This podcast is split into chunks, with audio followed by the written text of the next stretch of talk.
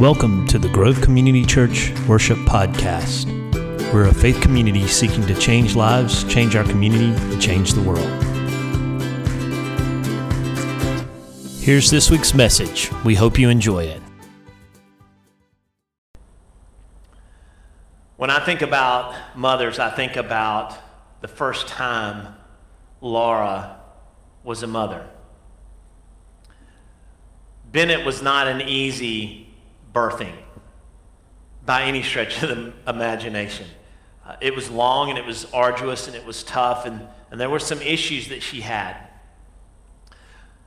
And through all the pain and through all the trial and through all the nine months of, of aching backs and uh, stomach uh, upsetness in the, in the mornings of weird, like really weird cravings. Like one week, Laura made out the menu because uh, she, she has always done this. She's phenomenal at coming up with a menu and then going and buying, the, buying all the stuff for, for our food. She's phenomenal at that. It's, it's, it's, it really is a gift. If, we had to, if I had to do it, we'd be like eating just not good stuff all the time or easy stuff or whatever. But Laura was always excellent at building a menu. And one week when she was pregnant, I looked at the menu for the week and I'm like, hmm, it was. I'm like, are you, are you craving right now? Are you having cravings? Because I looked over the menu and she said, No, not that I'm aware of. I said, Okay, but everything is red pasta sauce based pasta, like everything. So it was lasagna, it was spaghetti, it was chicken spaghetti with red sauce or whatever. I mean, it was like literally everything was Italian, red sauce based, uh, noodle based meals. It was just kind of funny. And she said, Oh, well, I guess I am. So she, she had a rough time, and that pregnancy was tough all the way through. But even in the middle of that, she made sure that we ate well, right? She was constantly about the work of providing the food for us, or at least making sure we had it and that it was cooked.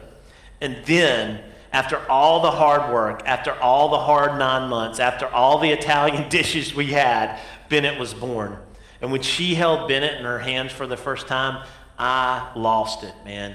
And, and, and I lost it when I held him, but I re lost it when she held him for the first time. It was such a beautiful moment to see Laura take on the role of mom.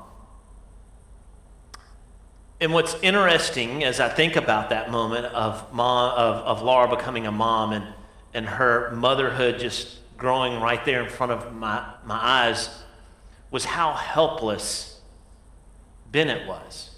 And then again, when Morgan was born, same thing, a hard nine months. We get through to the end, and she holds Morgan in her arms for the first time. And, and the beauty of that was breathtaking. But the same thought occurs that baby is completely and utterly helpless. And there are things that I can do as a father like the tar by, uh, diapers, like the first 36 hours or whatever it is where their diapers are full of tar. And if you haven't had that pleasure yet, just let me tell you, get ready.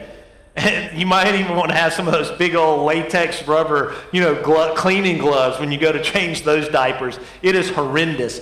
And if you have a boy and they do the whole thing that they have to do in the nether regions, and before they leave the hospital, and they have a tar diaper. It is horrible. Like, it is the worst thing ever. But that baby is absolutely helpless. They have tar all over themselves, and they have this operation thing going on down there, and it is a disaster. And they are just, it's, it's, I mean, I cried for Bennett. I did. Not out of laughter like some of you are doing right now, but I literally cried for Bennett as I tried to change that diaper and clean up down there. He was completely helpless and completely in pain. And I could do some of that, but there was one thing I could never do for Bennett or Morgan when they were first born. I mean, I guess theoretically I could with a bottle, but I couldn't do what Laura was doing with the kids now, if you can't figure that out, I'm not going to get into details on that. You can work that out later. But that one thing I can never do, I can never do as a father that Laura could do naturally. And again, the first time when our children had that moment with Laura, it was, it was absolutely breathtaking and beautiful. Again, I cried. It's an amazing thing. But this child who can't change its diaper, who can't circumcise himself, and then cone and then cone his nether regions with uh, whatever it is they give you. What is that stuff? What did they give? You? What is it? Vaseline. Yeah, it was Vaseline in a tube. I'm telling you, if you become the, uh, a parent of a, of a boy, just get ready. It's horrible. They can't do any of that stuff for themselves, and they certainly can't feed themselves. They are completely and utterly helpless. And so when we celebrate moms, we are celebrating something special. We're celebrating that person who gives birth, that person who carries for nine months, that person who takes care of and changes diapers and cleans circumcisions and feeds their child. And without the mom, the dad can only go so far in providing that. Mothers are special. And the passage we're going to look at today from the Our Father is a passage that reminds me of motherhood. This idea of being helpless and, and unable to provide for ourselves the basic needs and protections of life, and how God steps in and does that for us. Just like a mother does an infant, God steps in for us. He is both our father and our mother at the same time. And it is a thing of beauty. So if you have your Bibles, we're going to look at Matthew 6 again as we've gone through learning what Jesus teaches us about prayer, right? So we're going to go through this process of, of looking at, we looked at Jesus' teaching around the idea of prayer before uh, the actual Lord's Prayer. Now we've looked at one week of the Lord's Prayer, and we talked about how the first part of the prayer is really all about not us getting God to do something, but us submitting ourselves and our lives to God and His will and what He wants for us, right? It is saying, God, here I am, take me, use me. It's really about changing us.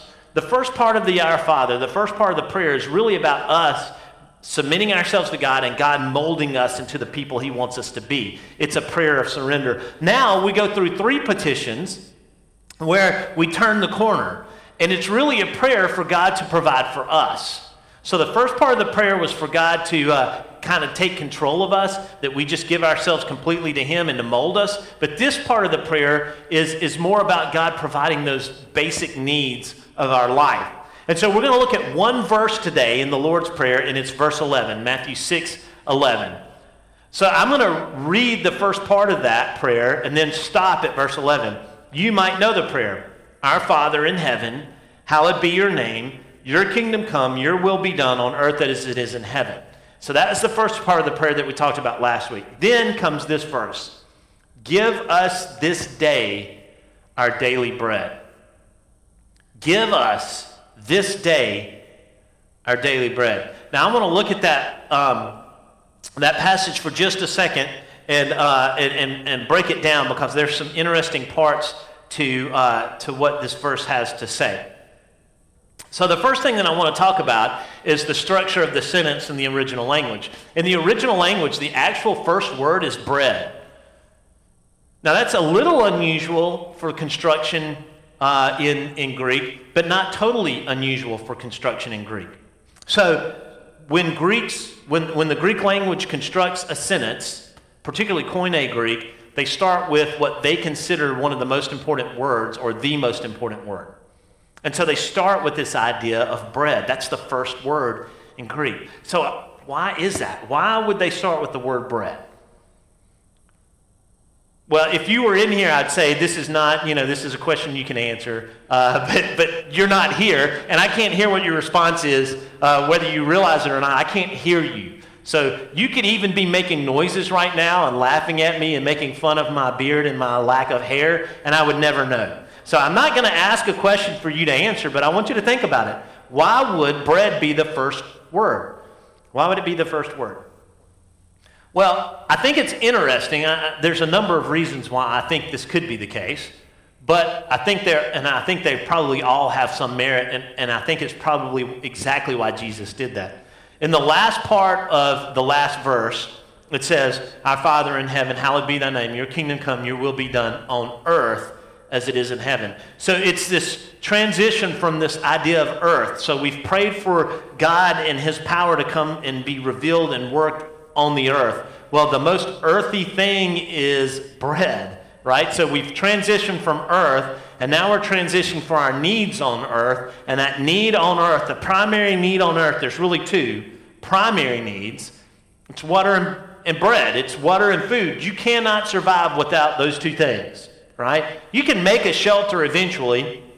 You can cover yourself with clothes eventually, even if it's with fig leaves, right, Adam? So you can do that. But, but, we can't provide life without water and without the ability to make bread or to have food.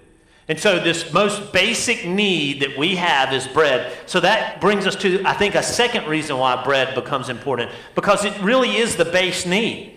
It is the, it is the, it is the most basic need that we have food and water.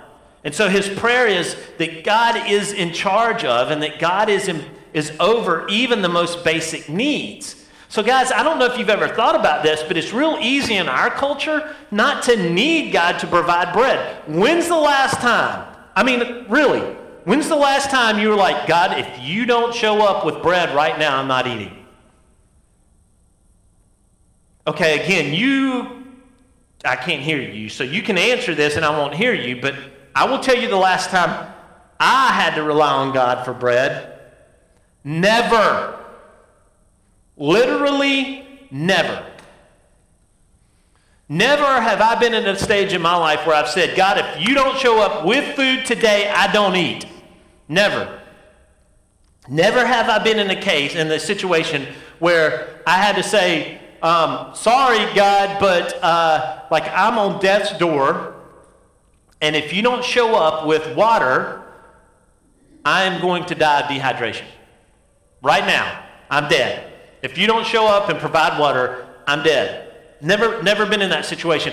I would venture to guess that none of you who hear this today are in that boat.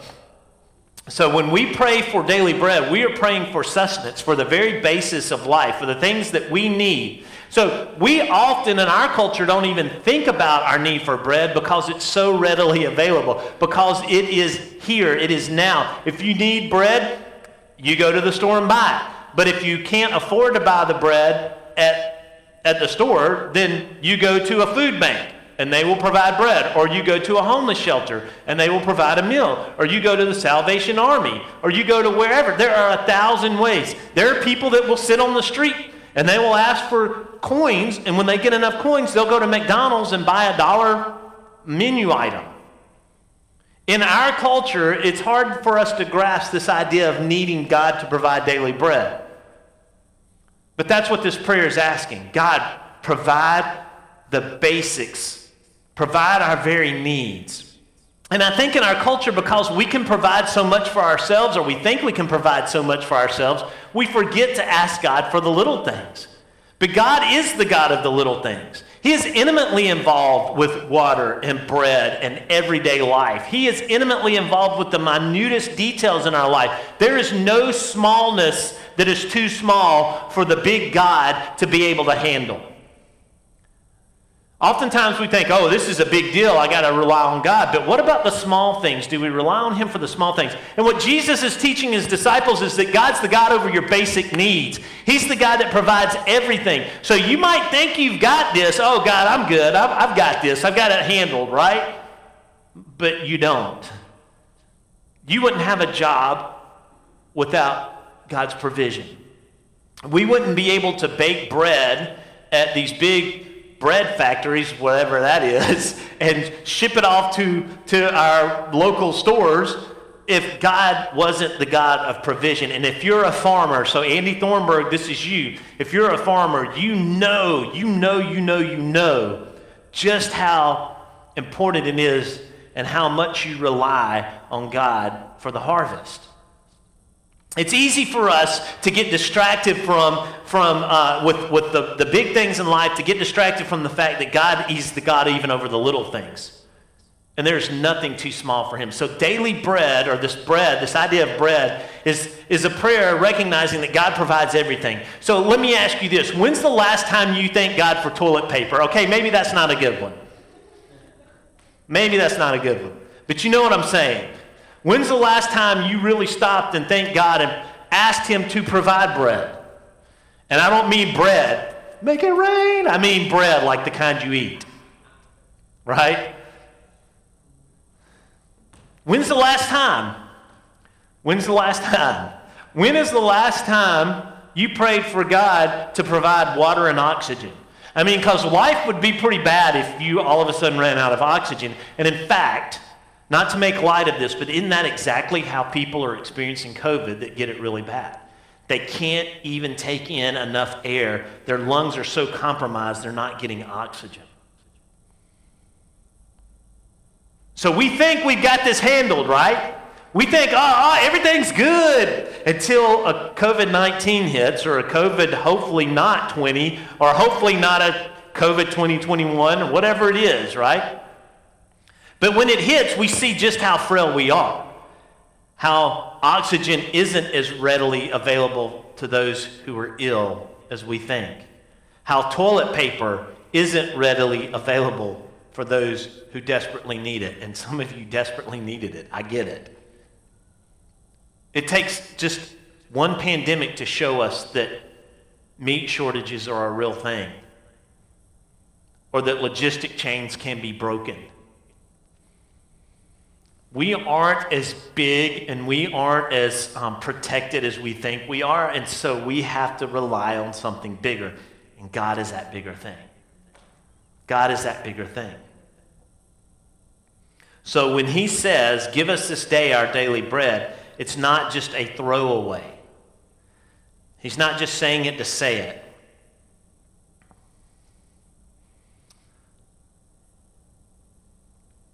Give us this day our daily bread.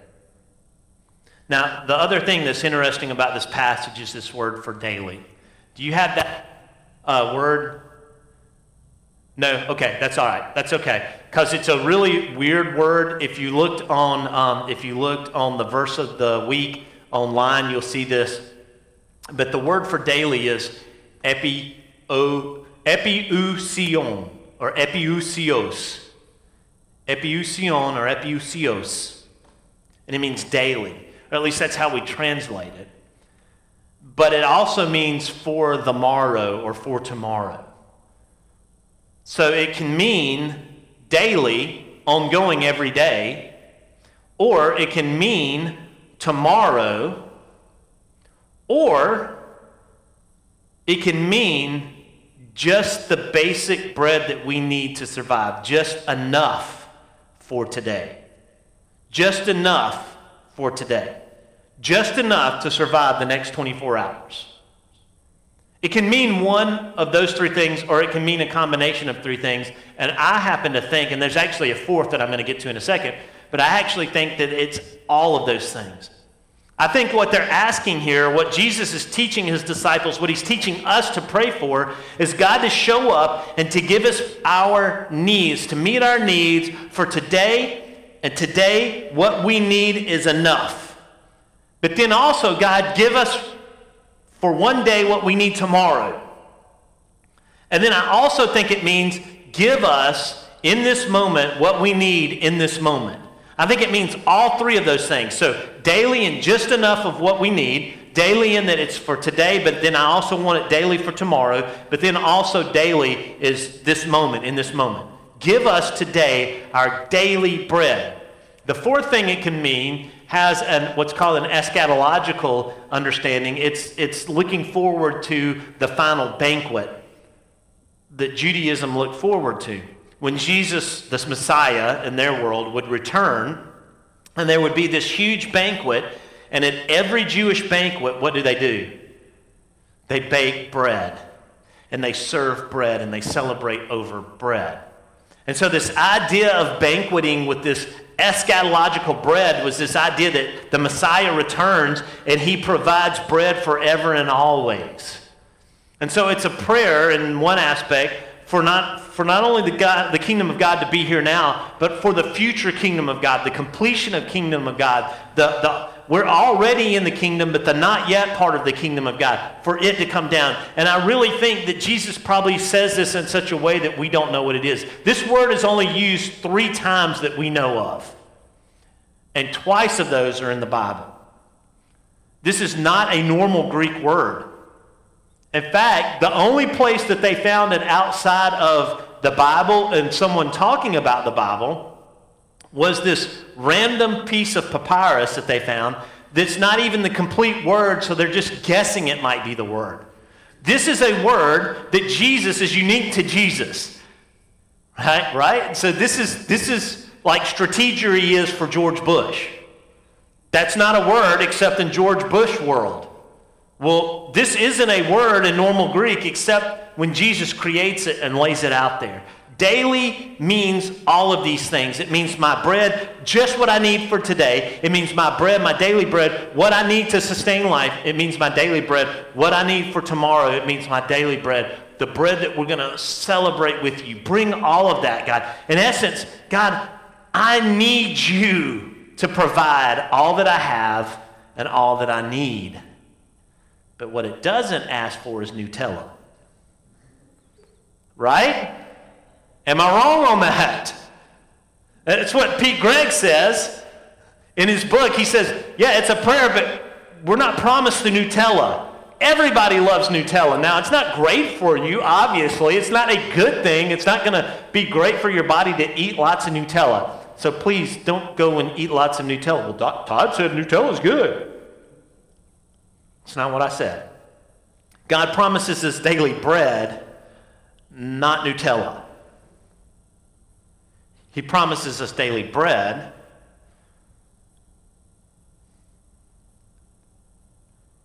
Not fill in the blank. Avocado toast with fried eggs on top. Do you see what I'm saying? The prayer here is not for excess, it's for just enough.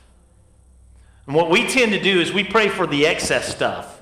In our culture, we can handle the small stuff. God, we want you to give us the excess stuff. Come on, God. Here we go. Give me the Nutella. Show me the Nutella.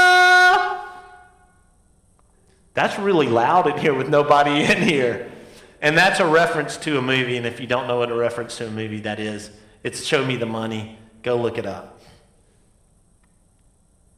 What's his name? Tom. Uh, Tom Cruise. Yes, thank you very much. Tom Cruise. Show me the money. Show me the Nutella. All right? That's how we treat God, though. Not, Lord, give me the humblest, the basic, the need. God, I want more, so give me the Nutella. Give me the avocado toast with two fried eggs over easy, cooked just perfectly, so that as I cut across the egg, the yolk gently spills over the side and mingles with the avocado just in the right way with my toast. And dude, I'm a big avocado toast fan with fried eggs, as you can probably tell. And it is an art. It is. Julianne's feeling that. You know exactly what I'm talking about. My point is, is guys, we ask God for so much stuff when He's teaching us to ask just for what we need. We come to God with arms like this come on, give me. Give me, give me.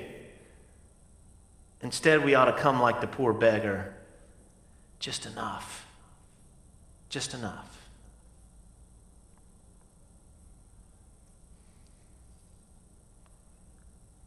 Daily. Not more than I need, just enough. Now, the last thing I will say is this is obviously pointing back to a part of Israel's history. And again, you can't answer this over the whatever waves are out there that you're on looking at this, whether it's your 5G network or your LTE network, or whether you're watching it through DSL, or I don't know how you're watching this.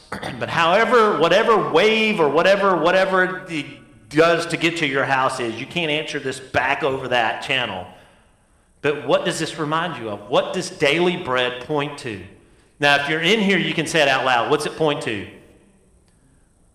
Manna. It points to the manna in Israel. When the Israelites had left Egypt, they had been set free as slaves, and God was leading them to the promised land. And they didn't have food because they were in a desert. So when I said, uh, you know, we don't have to worry about daily food, these people did. Like they had no way, they had no means of making bread or sustaining themselves at all. So they were in total need and they were totally reliant on God.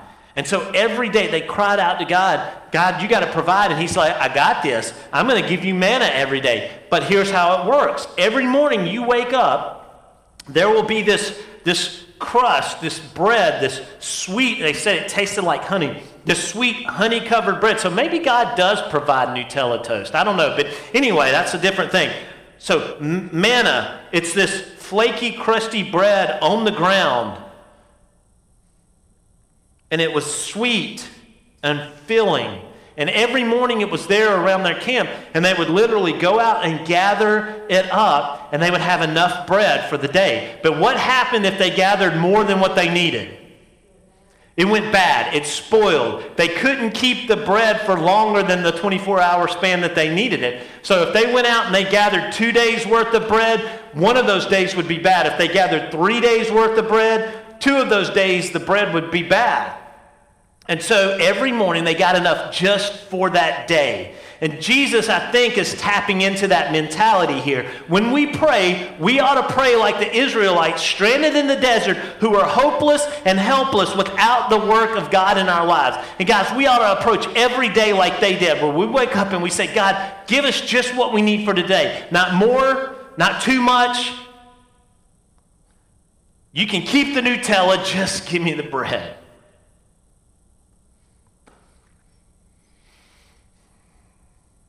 I wish I could say my prayers are like that. But more often, my prayers are like, God, hey, hook a brother up. Or a son. Instead of, God, just give me what I need for today. and help me be satisfied with that.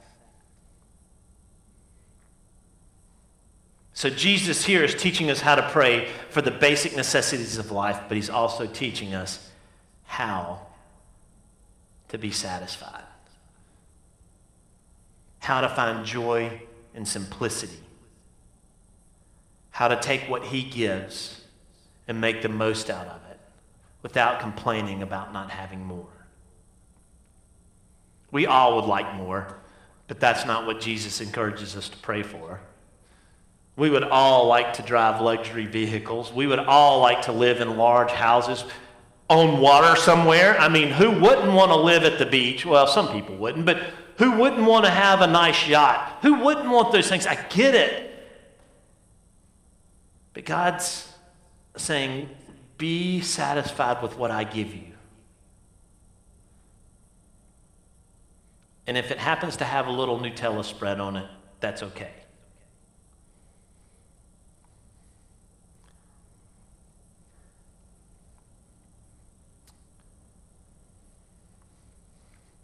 For months, the only way that Bennett and Morgan sustained life was by what Laura produced and gave them. Naturally, for months, their life was sustained by two loving parents that cleaned diapers, that pulled back the fat rolls on those big chubby legs and cleaned in the little nooks and crannies that would get all sweaty and nasty and musty. and if you're a parent of a little kid, you know exactly what I'm talking about. For months, we had to be the ones to lift them up and take them out of the out of their bassinet or their or their crib for months if they were going to be able to to get out into the living space out of their room we had to go and pick them up and bring them in there for months if they wanted physical touch we had to be the ones to initiate it for months Laura sustained their life with what she provided in the form of food that only she could provide. And it was a reminder then that we are very much like infants. That we really, as much as we think we can do, as much as we fuss and fight and whine, as much as when that diaper change starts happening, I try to pee on my mom, we're still not in control. As much as babies try to assert themselves as the one that the house revolves around, ultimately, we are helpless like a baby, even if we're screaming and crying trying to get our way. But we're in the hands of a good father and mother, a God who loves us that deeply,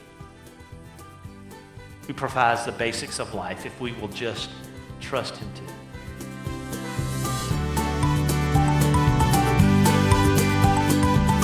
I hope this message was meaningful and powerful to you, but I also hope that it was challenging.